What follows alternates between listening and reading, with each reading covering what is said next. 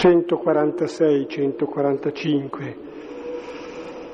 Ecco, chiedo che già in questa preghiera presentiamo al Signore, e lo richiamo alla vostra premura, alla vostra riflessione, alla vostra preghiera, eh, le persone, le vicende che vedono coinvolto il mondo intero, come anche voglio ricordare così il disastro che ci ha colpito così da vicino quest'oggi.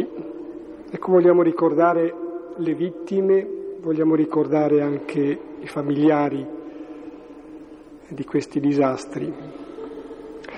Salmo centoquarantasei centoquarantacinque, nel nome del Padre, del Figlio e dello Spirito Santo. Amen. Alleluia. Loda il Signore, anima mia. Loderò il Signore per tutta la mia vita. Finché vivo, canterò inni al mio Dio. Non confidate nei potenti, in un uomo che non può salvare.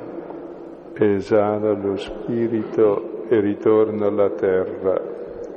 In quel giorno svaniscono tutti i suoi disegni. Beato chi ha per aiuto il Dio di Giacobbe, chi spera nel Signore suo Dio. Creatore del cielo e della terra, del mare e di quanto contiene. Egli è fedele per sempre, rende giustizia agli oppressi, dà il pane agli affamati. Il Signore libera i prigionieri. Il Signore ridona la vista ai ciechi. Il Signore rialza chi è caduto. Il Signore ama i giusti. Il Signore protegge lo straniero, egli sostiene l'orfano e la vedova, ma sconvolge le vie degli empi. Il Signore regna per sempre, il tuo Dio, o Sion, per ogni generazione. Gloria al Padre e al Figlio e allo Spirito Santo, come era nel principio, e ora e sempre, nei secoli dei secoli. Amen.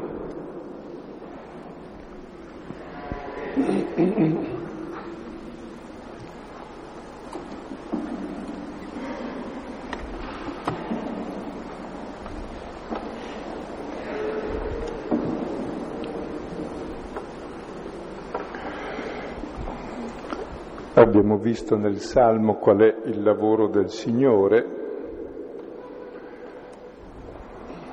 che è liberare l'uomo in tutte le sue dimensioni, e questa sera vedremo la dimensione centrale, che è dare la vista ai ciechi, che abbiamo visto l'altra volta, dove abbiamo cercato di guardare attraverso gli occhi del Signore ciò che è avvenuto e che avviene ancora e che è sempre avvenuto. C'è il gioco della violenza che contrappone gli uomini tra di loro fino a distruggersi. Abbiamo visto come il Signore propone una conversione, come propone di aprire gli occhi su una realtà diversa che è il suo progetto originario sull'uomo, cioè convertirsi da una mimesi nella violenza, dove vince sempre il più violento, invece a perseguire quelli che sono i desideri di Dio, i desideri del Padre, che è il bene di tutti i suoi figli, e l'amore e la concordia tra i suoi figli. Ecco, e quando questa si rompe o è rotta come adesso, e cosa può fare il credente? C'è il pericolo di dire c'è nulla da fare. È capitato anche a Gesù che c'è stato un momento in cui c'era più nulla da fare dopo aver fatto tutto quello che poteva, e quando c'è nulla da fare c'è da fare la cosa più inutile e più importante, che si chiama l'intercessione. Ecco, l'intercessione non è semplicemente un modo di essere estranei ai problemi, mi metto a pregare così sono fuori. Intercedere, cedere vuol dire andare, camminare, inter, vuol dire andare in mezzo. L'intercessione vuol dire mettersi in mezzo, non star fuori dai problemi. Con mettersi in mezzo con un cuore nuovo, con un cuore che conosce il Padre e intercede presso il Padre perché cambi il cuore dei fratelli, e poi con un cuore nuovo anche verso tutti i fratelli, che è capace di usare tutti i mezzi di parola e, e di ciò anche che è necessario nelle mediazioni, ecco, perché l'uomo davvero cambi. È un lavoro lungo quello che bisogna fare, ma è l'unico possibile, che cambi la coscienza dell'uomo e che sappiamo leggere i fatti con occhio nuovo, e oggi siamo costretti a leggerli con occhio nuovo perché l'occhio al quale eravamo abituati, che bastava essere più potenti e questo serviva da deterrente agli altri, oggi non funziona più come funzionava una volta. Quindi dicevamo è un po' un'epoca in cui la violenza fa cadere la maschera e ci sentiamo tutti vulnerabili e perduti, e quindi si pone la necessità di un supplemento di coscienza umana, ecco, di un salto qualitativo perché la vita sulla terra sia vivibile, e questo quindi è un momento propizio per crescere, ecco, non per calare le armi. E mi viene in mente l'intercessione di Abramo. Ecco, l'intercessione è qualcosa che noi apprezziamo poco perché ci sembra di far nulla, invece vuol dire riconoscere che Dio è Dio. E se noi riconoscessimo che Dio è Dio, non faremmo guerre tra di noi perché Dio è Padre, e non eserciteremmo violenza gli uni sugli altri. Quindi l'intercessione cambia il nostro cuore e ci pone in un nuovo rapporto con gli altri. Quindi insistiamo su questo e chiediamo davvero al Signore che ha in mano il cuore di tutti gli uomini, perché tutti sono fatti per la verità e per la luce, ecco, che il Signore ci converta. E questa sera ci fermiamo eh, sul penultimo dei segni di Giovanni. Finalmente riprendiamo Giovanni, è il cosiddetto miracolo del cieco, al capitolo nono di Giovanni, e ci riallacciamo a quanto avevamo fatto in giugno nel capitolo ottavo. Gesù si era già rivelato la luce del mondo, e la luce perché è il Figlio che ci rivela il Padre. E come si dice che di mamma ce n'è una sola, così, almeno fino adesso, anche di padre ce n'è uno solo. E però il problema è che il padre può essere anche sconosciuto facilmente. Anzi, sperimentiamo in noi eh, una duplice paternità, c'è un'ambiguità nel nostro cuore, nel nostro rapporto col Padre, che è l'ambiguità che abbiamo nel nostro rapporto con Dio. Ecco, da un Dio considerato violento, distruttore, onnipotente, che tiene tutto in mano, e allora cerchiamo di somigliare a questo Dio e facciamo quelle belle cose che stiamo facendo ancora e che abbiamo sempre fatto, a un Dio invece che ci si rivela nel Figlio, luce del mondo, che è solidale e fratello di tutti e mostra così l'amore assoluto del Padre per tutti i figli. E vedersi con gli occhi del Figlio vuol dire conoscere il Padre, conoscere se stessi come figli e conoscere gli altri come fratelli. E questo vuol dire nascere come uomini. Il Vangelo non è che ci propone cose strane, ci propone l'illuminazione, come tutte le religioni vogliono l'illuminazione, solo che per noi l'illuminazione è una cosa molto più semplice, non è frutto di tecniche, di esercizi particolari o di isolamenti, no. È davvero la coscienza nuova che abbiamo di noi stessi come figli perché abbiamo conosciuto il Padre. E quindi abbiamo cambiato i nostri rapporti coi fratelli. E l'illuminazione è semplicemente vedere la realtà com'è. E normalmente noi non vediamo la realtà Abbiamo gli occhi chiusi e vediamo le nostre proiezioni sulla realtà, le proiezioni dei nostri desideri, le nostre paure. Le nostre palpebre sono lo schermo sul quale proiettiamo tutti i nostri incubi che poi realizziamo di giorno. Ecco, si tratta di aprire gli occhi ed è il più grande miracolo di Gesù. E il successivo sarà la resurrezione di Lazzaro, perché aprire gli occhi vuol dire risorgere una vita nuova.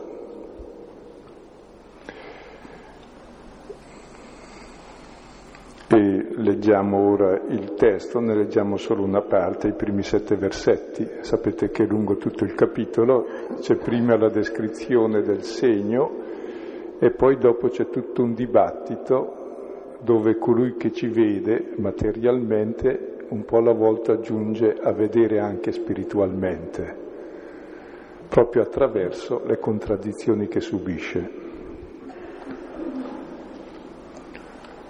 Dal Vangelo di Giovanni, capitolo nove, versetti uno sette.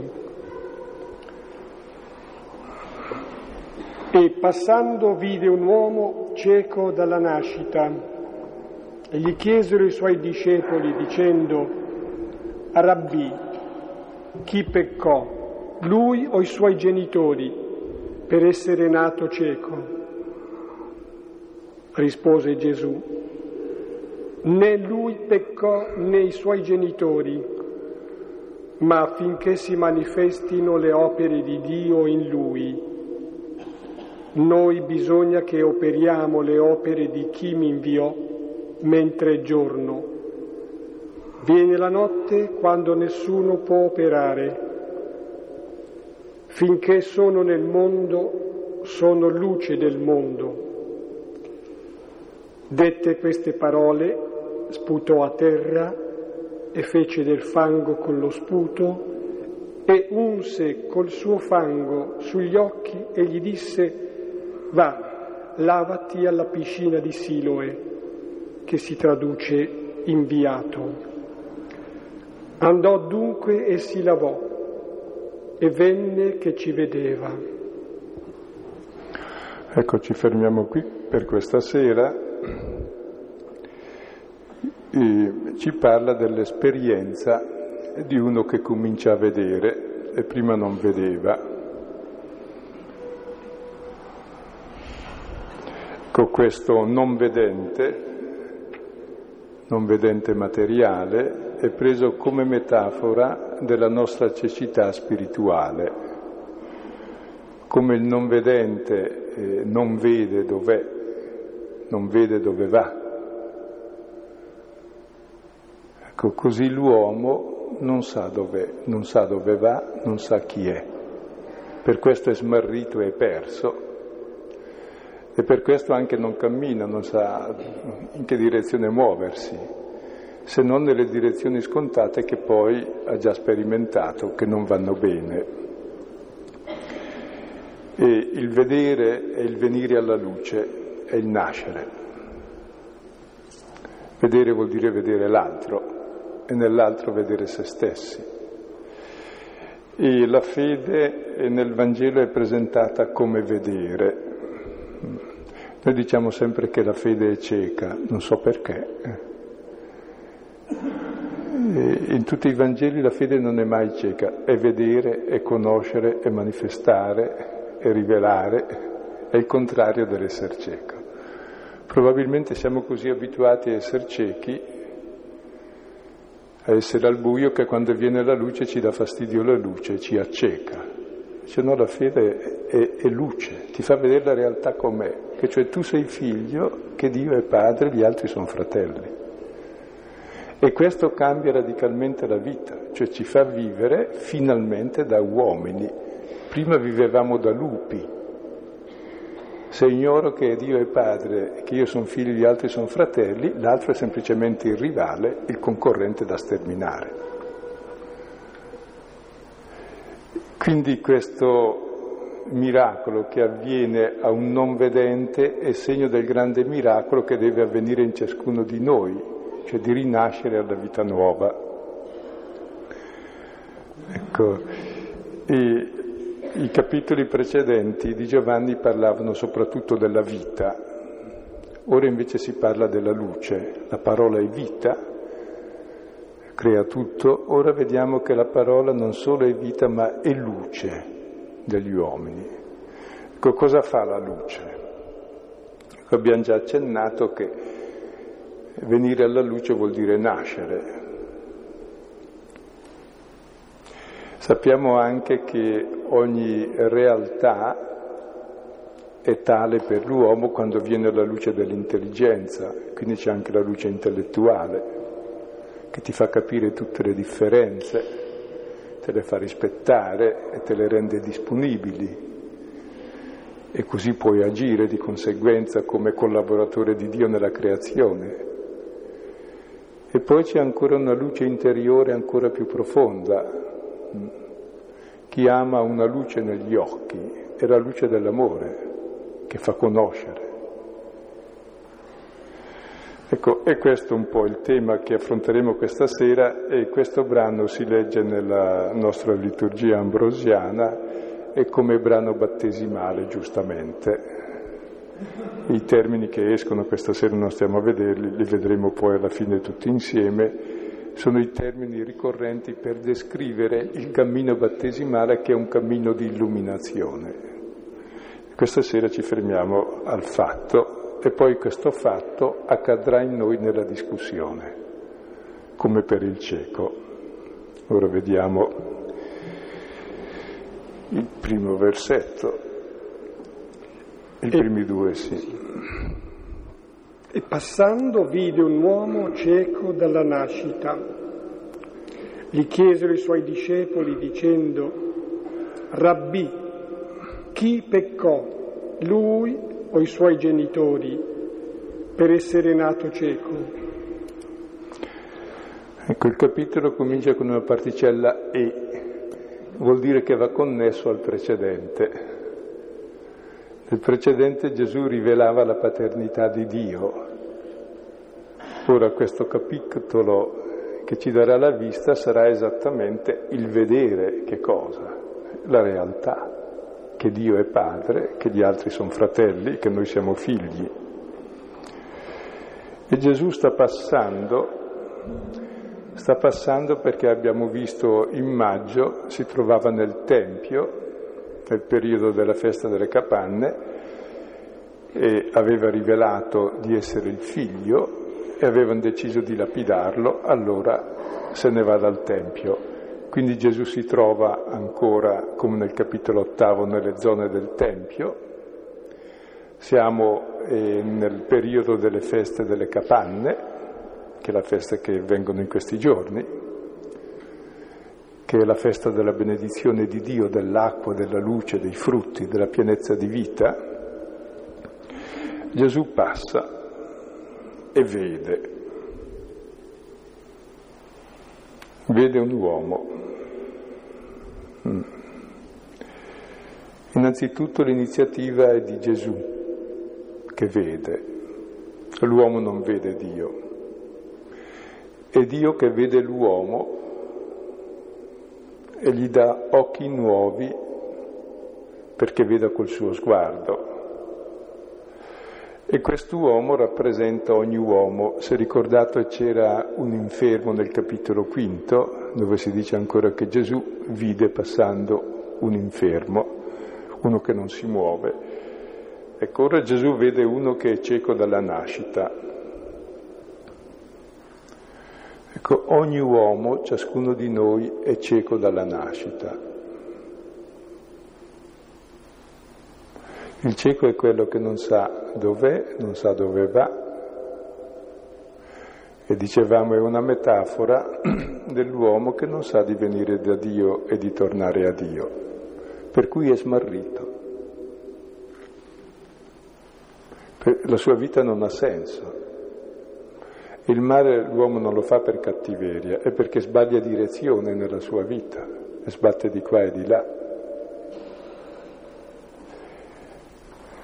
E quest'uomo vive nella tenebra, conosciamo tutti la tenebra interiore,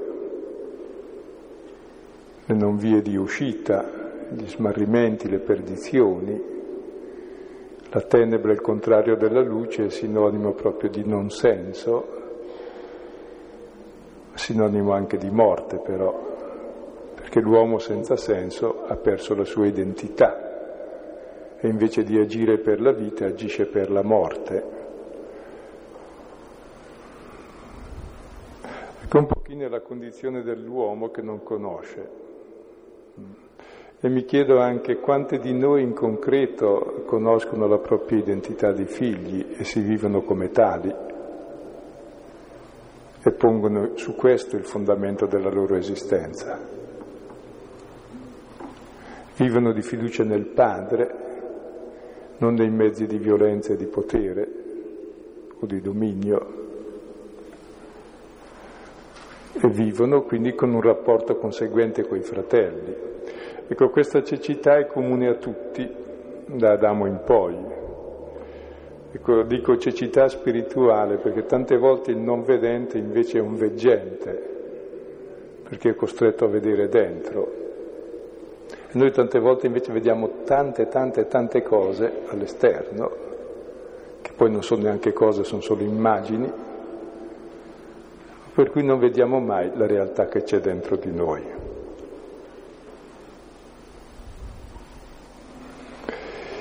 E l'uomo è cieco finché c'è notte, siamo tutti nel buio e tutti siamo ciechi. È proprio l'arrivo dell'uomo nuovo, di Gesù, che ci illumina. E allora c'è chi accetta questa luce e diventa vedente, illuminato. Chi non l'accetta resta nella tenebra. Quindi la venuta della luce provoca in noi un giudizio di vita o di morte, cioè l'accettazione della luce ci fa passare dalla morte alla vita, il rifiuto della luce ci mantiene schiavi nella morte. E il senso di tutto questo capitolo è farci vedere la nostra schiavitù, la nostra morte, perché appunto desideriamo la luce, perché un cieco dalla nascita per sé neanche desidera la luce, non sa che cos'è. Eppure l'occhio è fatto per la luce. Così il cuore dell'uomo è fatto per il bene, per l'amore, per la gioia e la felicità, però non sa dove trovarla.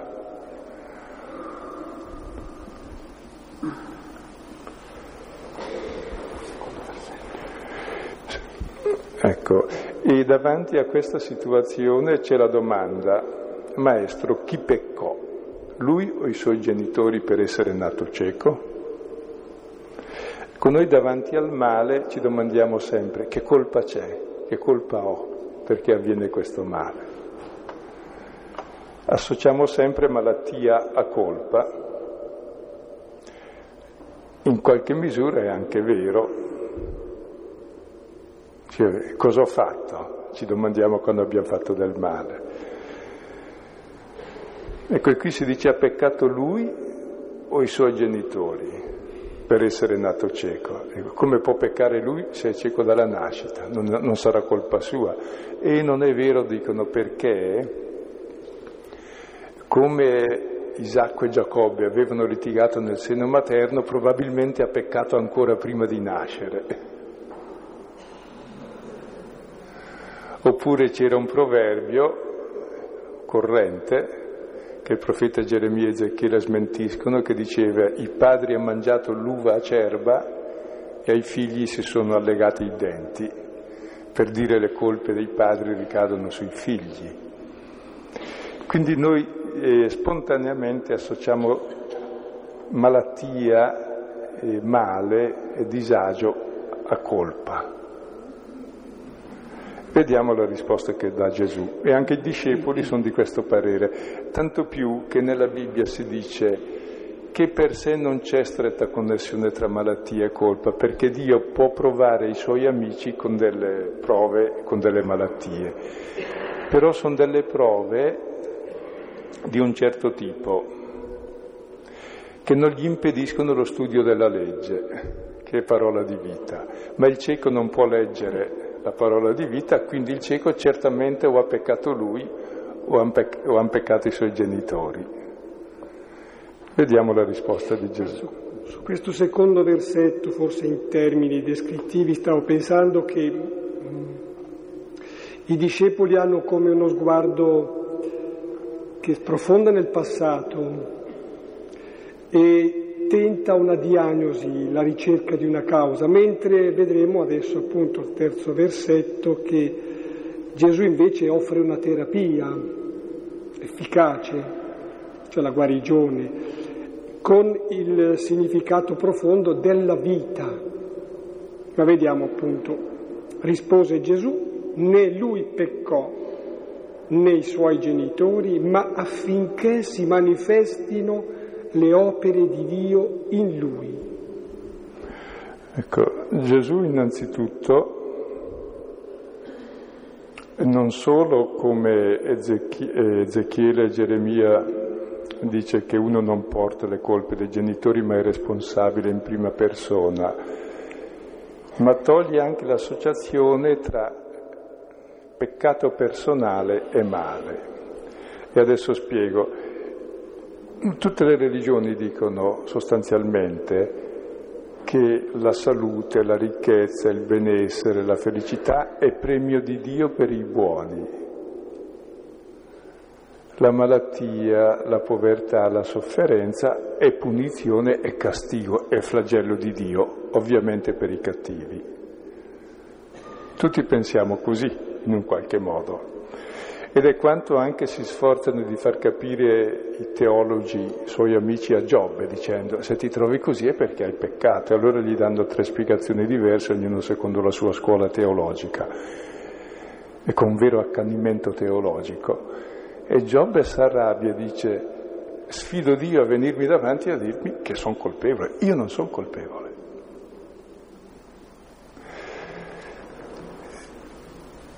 E cosa c'è qui sotto? Se fosse vero che la sofferenza e la malattia è prodotto di una colpa, allora ci sarebbe questo risultato, che il ricco è buono, potente e benedetto da Dio perché è bravo. E il povero sarebbe cattivo e maledetto da Dio perché appunto vedi che è povero.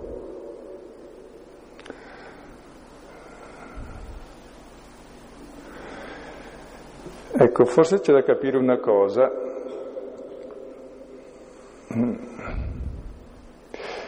Che forse si, si capisce anche abbastanza.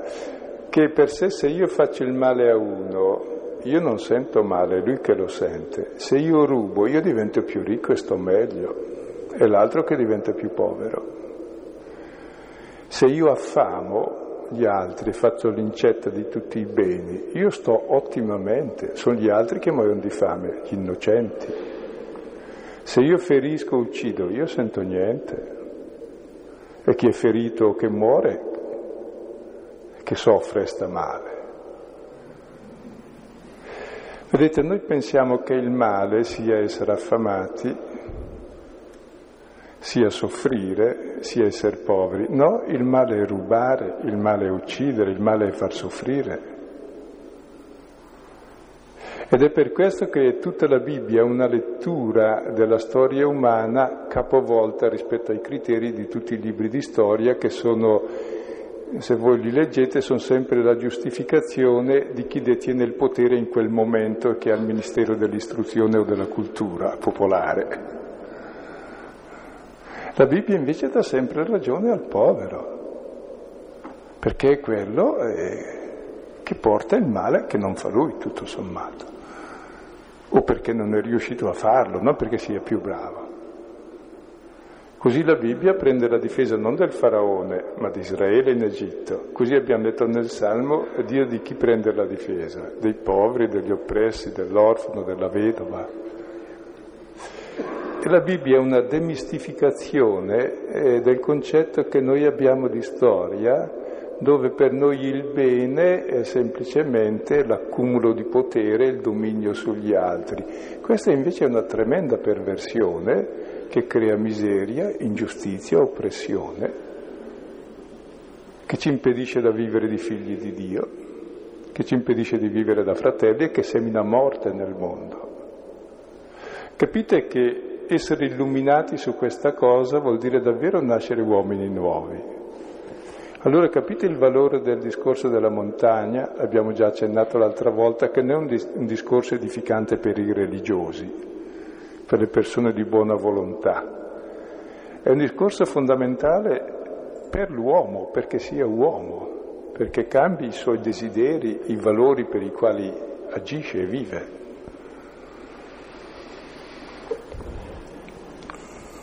Sì.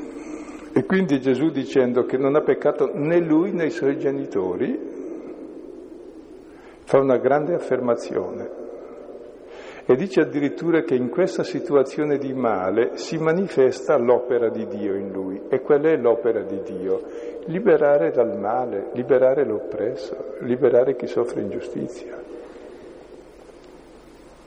Questa è l'opera di Dio.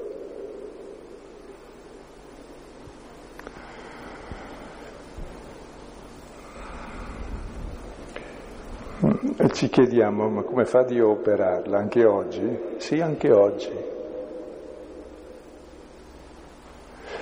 E capisco che oggi è più difficile credere nella vita, nell'amore, nella solidarietà. Ecco, oggi è più necessario. Ed è qui che si misura la nostra fede in Dio e nell'uomo. E non avere questa fiducia vuol dire semplicemente liquidare l'umanità dell'uomo. E nei momenti più duri della storia siamo chiamati a un supplemento di coscienza e di lucidità e vedere più lontano.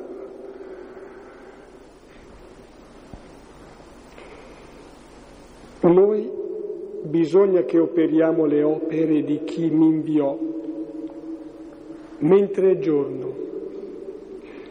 Viene la notte quando nessuno può operare.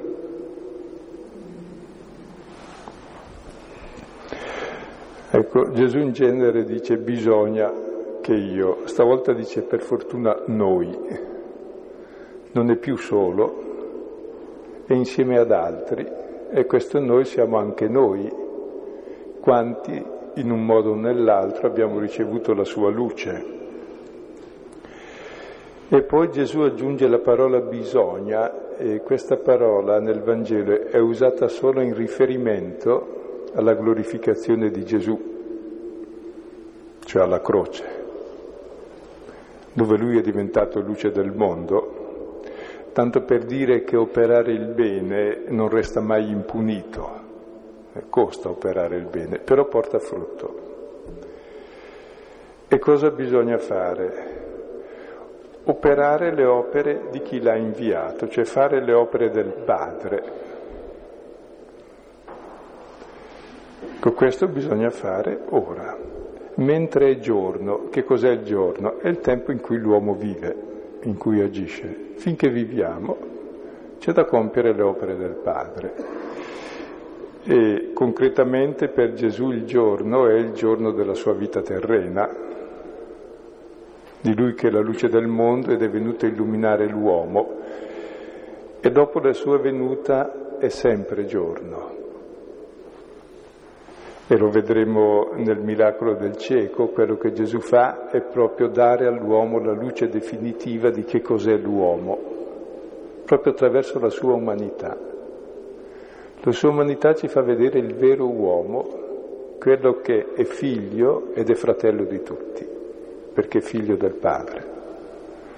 E questo è il giorno. Quando viene la notte nessuno può operare, anche Gesù verrà la notte, simbolo della morte, finisce di operare. Proprio quando finisce di operare però fa l'opera più grande. La sua notte sarà la luce che ci illumina tutti. Cioè quando verrà messo sulla croce, proprio allora compirà l'opera massima e tutto sarà compiuto. Mostrerà pienamente il suo amore per i fratelli. Quindi ormai è sempre giorno.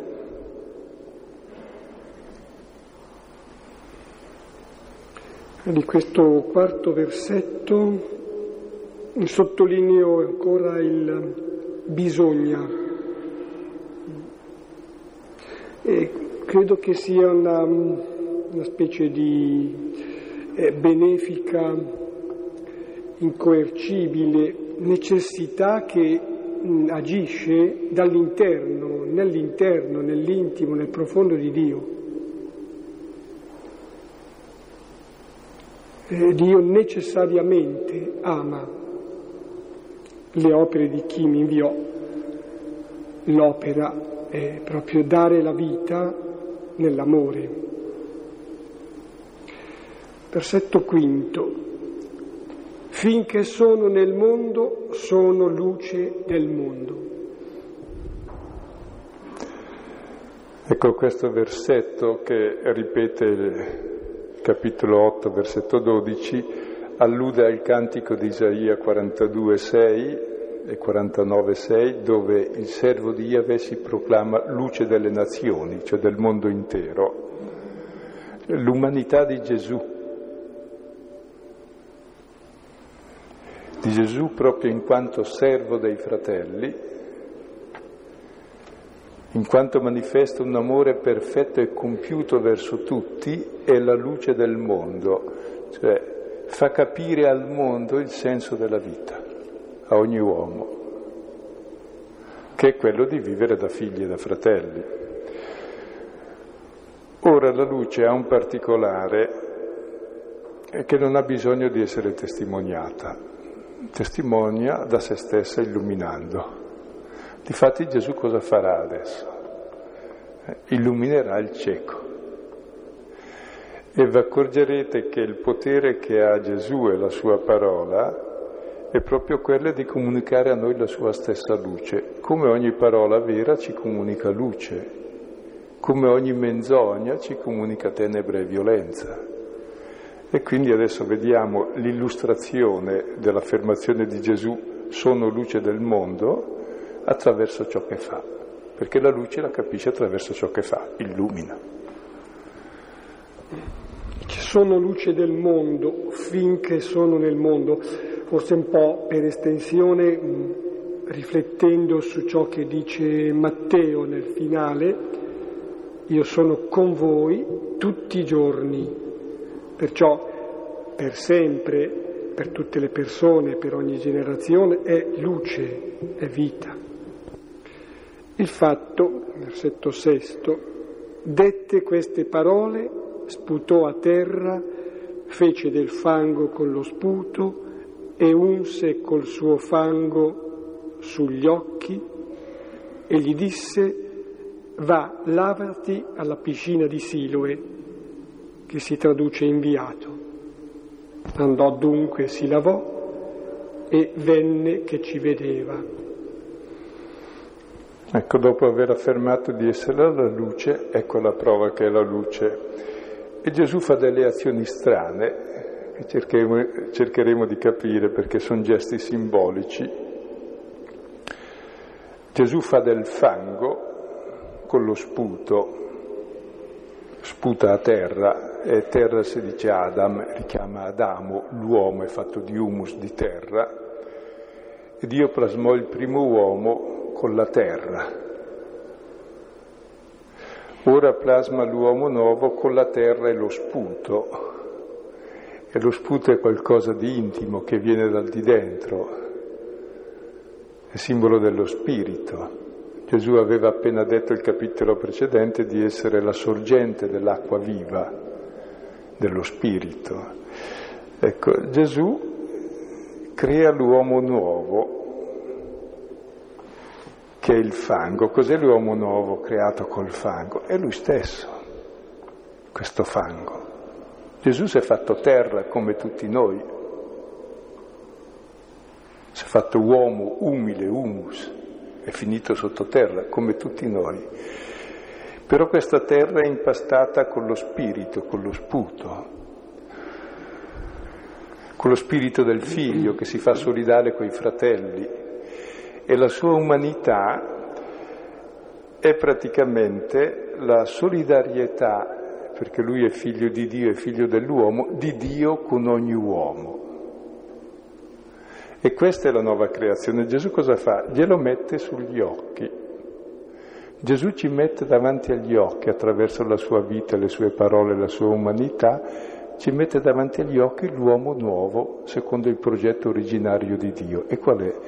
È che siamo figli, è che siamo fratelli, è che siamo infinitamente amati dal Padre, è che siamo chiamati ad amarci gli uni gli altri come Lui ci ha amati. E questo è il miracolo che fa Gesù con la sua parola. Ci pone davanti agli occhi se stesso, che è la verità della nostra umanità. Ed è questa verità, testimoniata dalla parola, che ci illumina e ci fa capire chi siamo noi. Quindi il primo atto battesimale è proprio la parola che ci presenta Gesù come uomo nuovo e ce lo pone sugli occhi. Ma vero uomo, cioè fango come noi.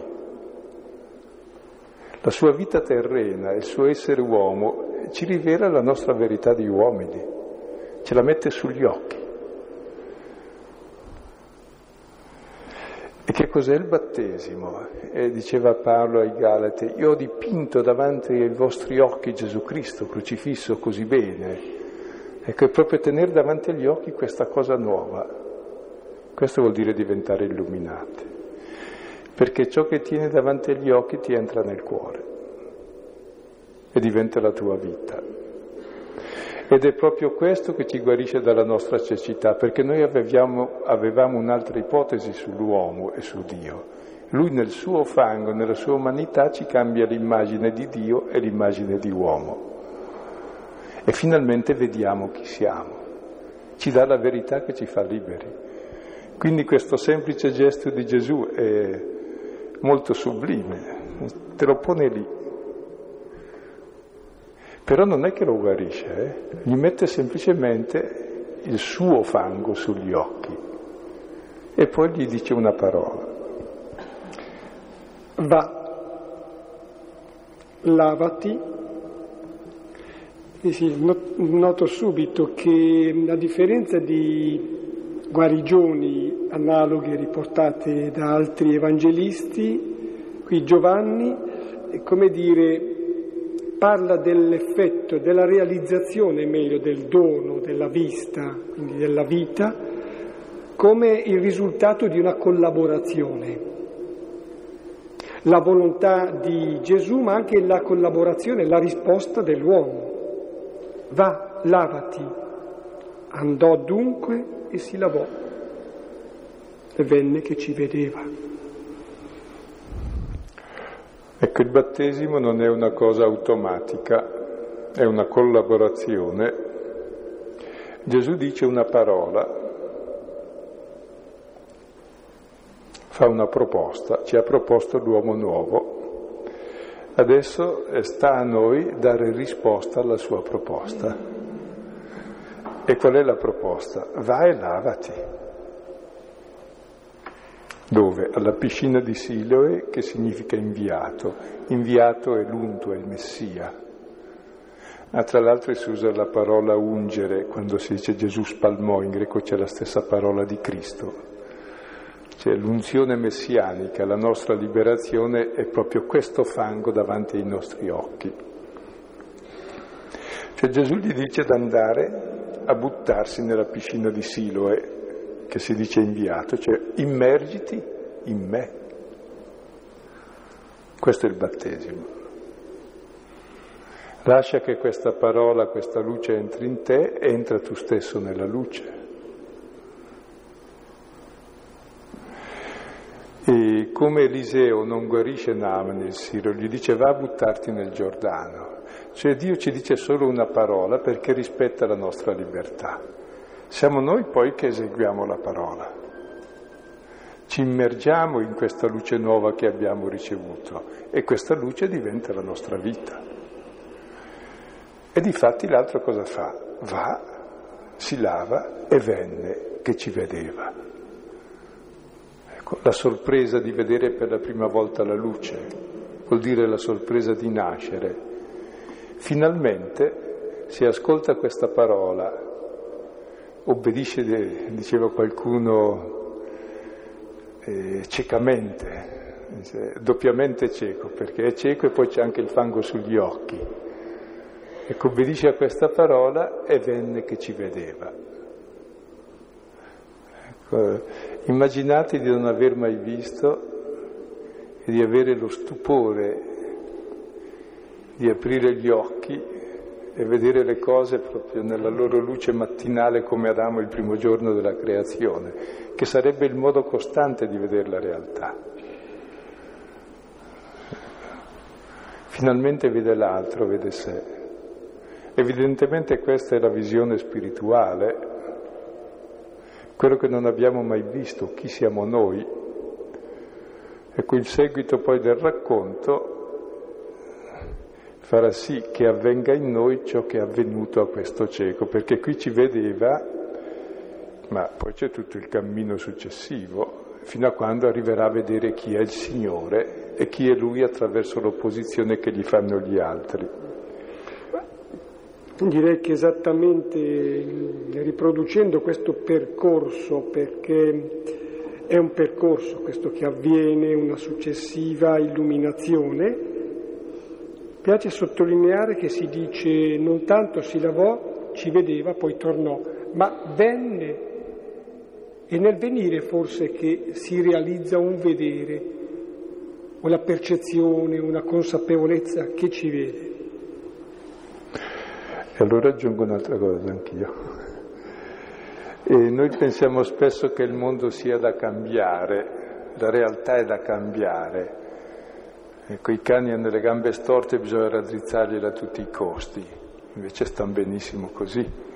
Il mondo non è da cambiare, è da vedere con occhi nuovi. È da cambiare il nostro cuore, il nostro modo di vedere e di concepire.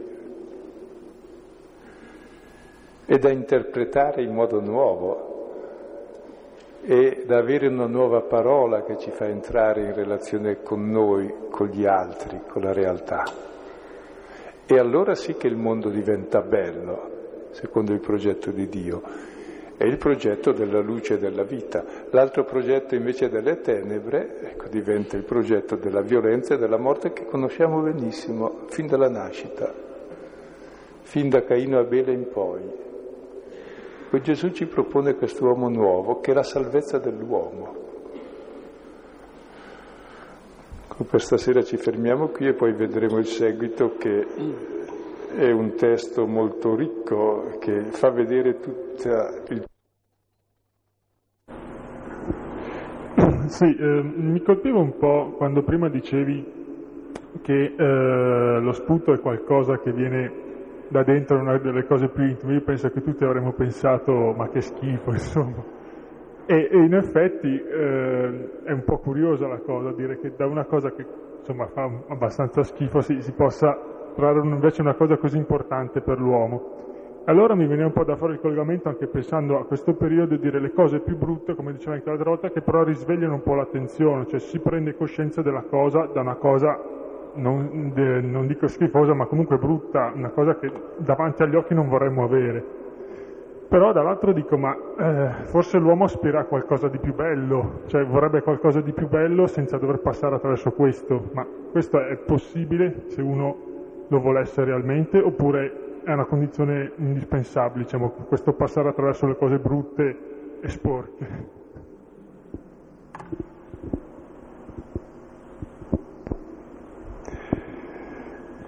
Eh, beh, oggi siamo abituati a fare i fanghi, per cui ha fatto scuola il testo.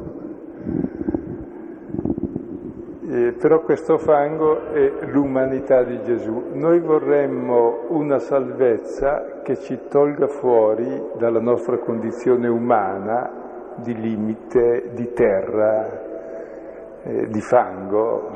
Addirittura il fango è simbolo anche della perdizione, affondare nel fango è l'angoscia più tremenda, no? Finir nella melma. Ecco, e Gesù ci salva proprio con la sua umanità, con l'essere simile a noi, con la sua fragilità, coi suoi limiti, assumendo la sua realtà e i suoi limiti come luogo di comunione invece che come luogo di rivalità. La salvezza è tutta qui.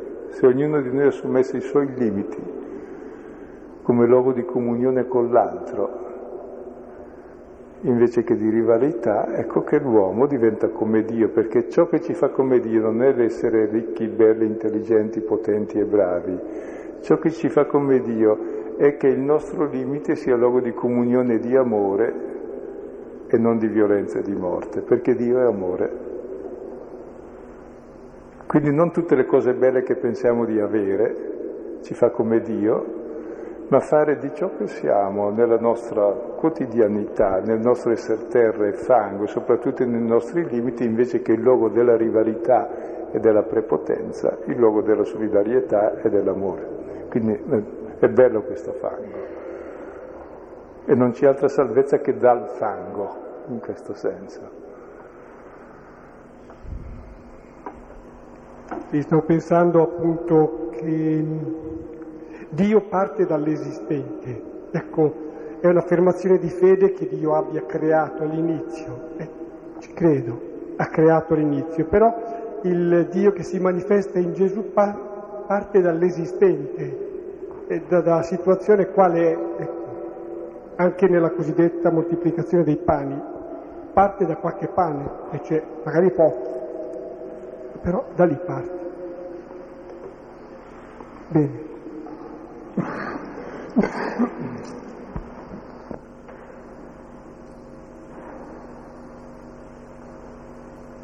Coraggio, qualche rilievo, semplicemente, ecco, ripetiamo un po' il criterio con cui si riprende, eh, diciamo, quanto si è ehm, ascoltato, si è capito, e di offrire quella risonanza che tu hai avuto rispetto al testo, alla spiegazione. Solo questo. C'è una mano alzata alla tua sinistra, lì dietro, e anche davanti, anche dietro.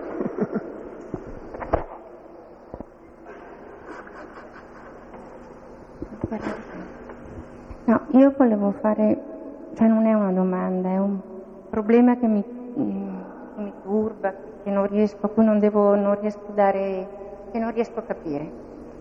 Cioè, qui si è parlato di cecità, l'uomo è cieco perché al male, no? La cecità significa il male dell'uomo, io credo, l'uomo che... Ma da dove nasce questa nostra cecità? Perché l'uomo è cieco? Cioè, io quando ero ragazzina, mi facevo la catechismo, mi si diceva l'uomo è cattivo, è cieco, perché c'è un peccato originale che si trasmette. Adesso... cosa che mi sembrava incredibile, infatti lei, mi, lei ha detto non c'è trasmissione di peccato dal padre al figlio, perché mi riesce mm. non comprensibile un Dio che condanna, cioè che, dal, che da qualcuno mm. che ha peccato consente che ci sia una trasmissione dal peccato fino alla fine dei secoli, e mm. non riesco a concepire. Sì. Allora, se l'uomo è nato immagine e somiglianza di Dio, che diciamo è amore, da dove ha preso il male? Da dove ha preso sì. la cecità? Ecco, è la domanda che sempre ci facciamo, ecco, e poi quando abbiamo risposto abbiamo risolto niente. Mentre invece Gesù dice, né lui peccò né suo padre, ma perché c'è il male e c'è. Uno può porsi i problemi da dove viene, e tutti i filosofi danno una spiegazione, e chi lo nega è tremendo, perché poi lo fa lui in modo sistematico. Lo giustifica. Quindi il male c'è. Il male è la cecità spirituale, cioè il non vedere Dio come padre, e questo è il peccato originale, c'è davvero. Noi pensiamo eh, il peccato e il male che ne consegue come una punizione che ci dà Dio, e questo è l'errore. Non è una punizione di Dio. Voglio dire, se a me hanno insegnato a rubare e a uccidere, non è una punizione di Dio se io faccio il male, è ciò che ho imparato. E il peccato originale è proprio la trasmissione che si fa di padre in figlio della propria cecità. E beh, è così di fatto, cioè noi vogliamo le spiegazioni metafisiche, mentre la Bibbia va coi piedi per terra. Cosa cerca l'uomo? Come considera sé? Come considera gli altri? Si considera figlio? Si considera fratello? Vive la fraternità? No, allora non è figlio, allora ignora il padre, eppure Dio è padre, lui è figlio e gli altri sono fratelli. La realtà è che davvero eh, siamo peccatori, cioè siamo falliti nel progetto. E allora cosa viene a fare Gesù? Ci propone il fango, cioè l'umanità sua che rappresenta il progetto della nostra verità profonda, quindi viene a salvarci. Dopo tutti gli altri problemi io lascio che ne discutano tutti i filosofi, giustamente fanno il loro lavoro, e tutti i teologi fanno il loro lavoro, il Santo Uffizio che li condanna fa il loro lavoro, ma nessuno risolve niente. Gesù viene a riproporci l'umanità dell'uomo in modo molto concreto e a salvarci, e questa è l'illuminazione. Dopo io posso cercare tutte le risposte, sono sicuro di trovarne anche altre. E se poi una risposta cerco di difenderla accanitamente perché sono sicuro che non ci credo tanto. Cioè devo sostenere la spada tratta, perché non, non si raccomanda da sé. Ecco, invece proprio la Bibbia è molto realistica, c'è questa situazione che certamente è male. Il male vuol dire che non ci dovrebbe essere, e però c'è. E allora come se ne esce? Ecco. Io resto molto aderente a questo, pur sapendo che ci sono spiegazioni abbastanza plausibili. Però anche se venissero date le spiegazioni più plausibili, non ha risolto il problema. Aderenza per aderenza, stavo pensando, se magari si era attenuata la percezione, cioè la convinzione che ci sia il peccato originale, inteso come peccato del mondo, credo che in questi giorni questa persuasione mi si stia rafforzando, cioè c'è il male, effettivamente. C'è un male che supera la responsabilità del singolo, no? E questo è il peccato originale. Coraggio. Filippo, c'è una mano dietro. Io volevo chiedere questo. Se però uno, oltre ad essere cieco, è anche sordo, per cui non sente l'indicazione dove deve andare a lavarsi, dov'è la via di scampo? Sì, è vero, è vero. E tant'è vero che negli altri Vangeli si pone come principio della vista l'udito, perché ci vediamo con gli orecchi. Cioè, ascoltando la parola diventiamo uomini nuovi che hanno una nuova visione della realtà. E qui è implicito un po', ecco. Sì. E giù in fondo c'è Amedeo.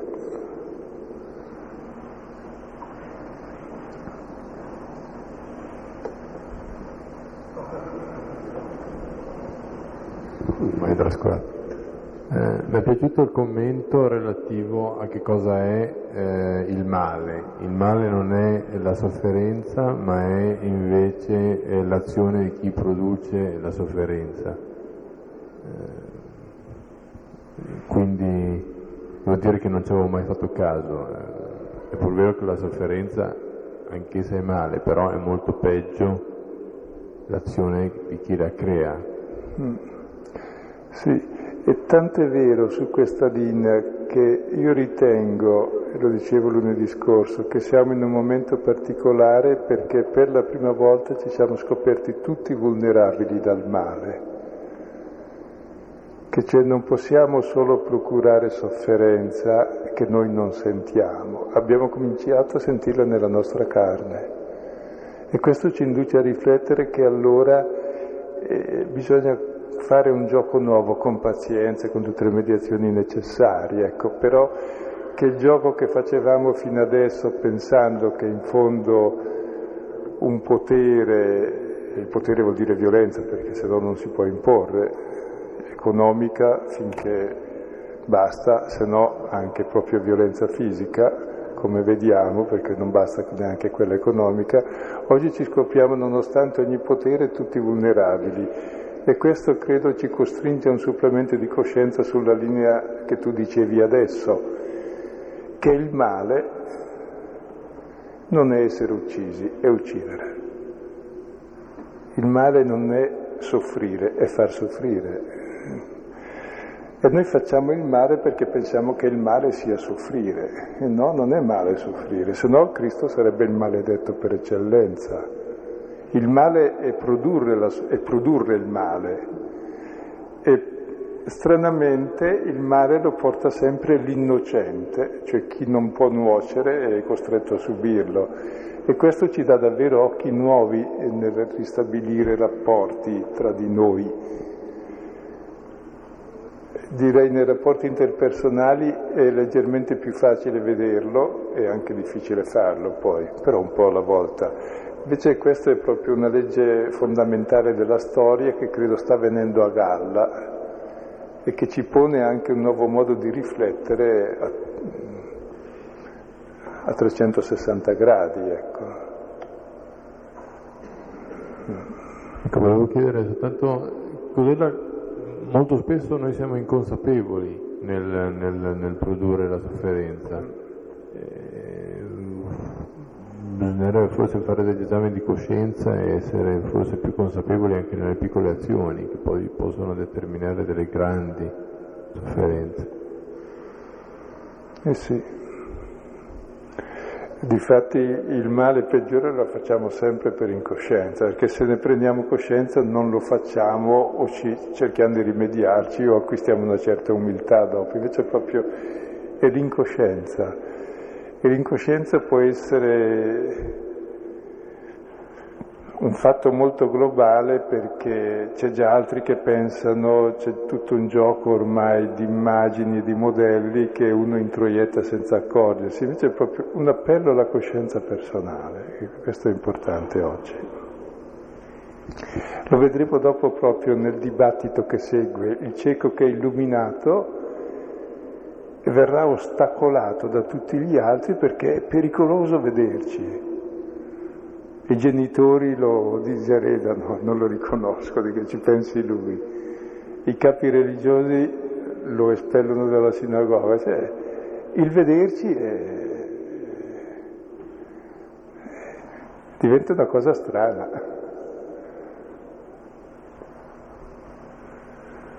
Filippo, sempre dietro di te si alzano le mani. Stavo pensando comunque che anche non accorgersi di...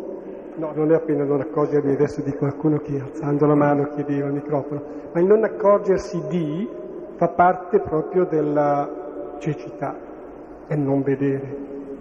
È una forma ancora di questo mistero che è la cecità intesa come male, male, responsabilità morale.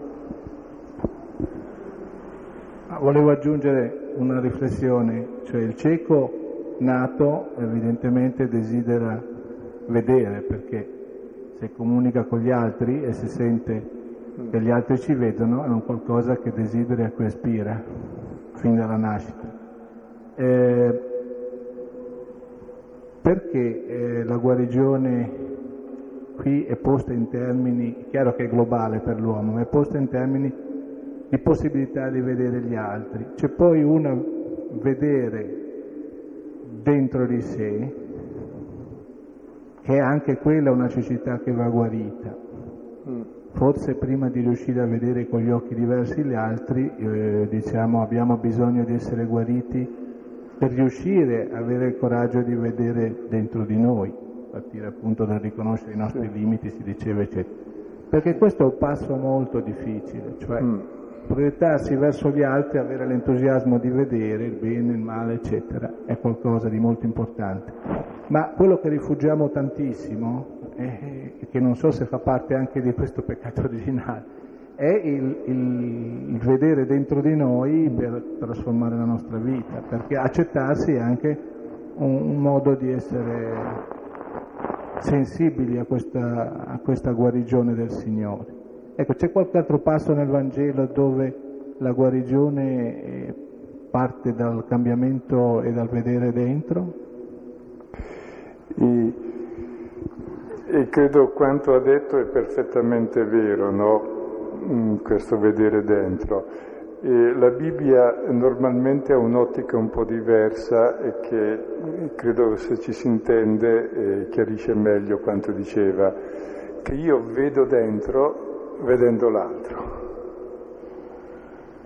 cioè perché è l'altro che mi rivela me stesso, mi fa da specchio. E quindi eh, dice per esempio Caino, che è il figlio primogenito, non è fratello di nessuno e non sa di essere figlio fino a quando gli nasce il fratello che poi uccide.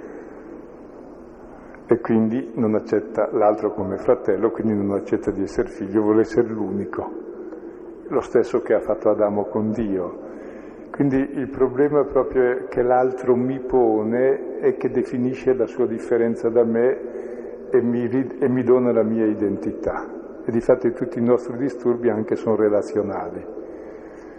E quindi questo non esclude il discorso, no, mi vedo dentro e l'altro mi fa da specchio. E per me la prova più evidente è che ciò che mi dà enormemente fastidio nell'altro è ciò che fa da specchio a ciò che dà fastidio in me. Così quando c'è una violenza, scatena la violenza che è in me. E io ero pacifico prima che ci fosse quella, ma in realtà c'era. E allora siamo molto interattivi. Quindi vedendo Giove che ci ha dato due bisacce, no? Dice la favola di... Ecco. ecco, la mia è dietro, non la vedo, vedo quella dell'altro e allora capisco la mia. E questo è anche tipico, il figlio proprio vede se stesso dove? È riflesso nell'occhio della madre, del padre, dei fratelli, e lui diventerà quell'occhio stesso, per cui è importante il vedere bene. E difatti è tipico di tutto il Vangelo lo sguardo di Gesù e di Dio che vede bene l'altro. Sì.